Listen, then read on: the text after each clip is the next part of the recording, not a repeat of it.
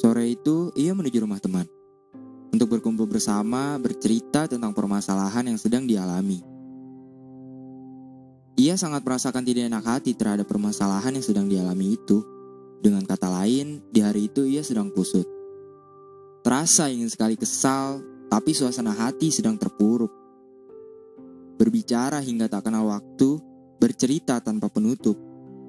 Ia pun pulang ke rumah. Tibanya di rumah, sungguh tak disangka, ternyata permasalahan ini mempunyai banyak makna.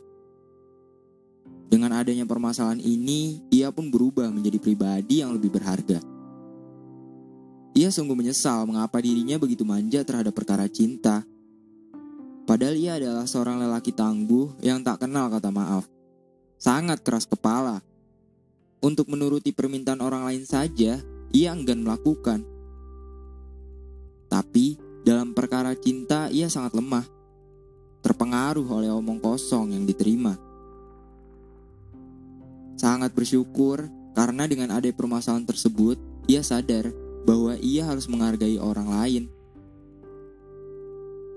Dosa yang ia perbuat akan berimbas kepada dirinya.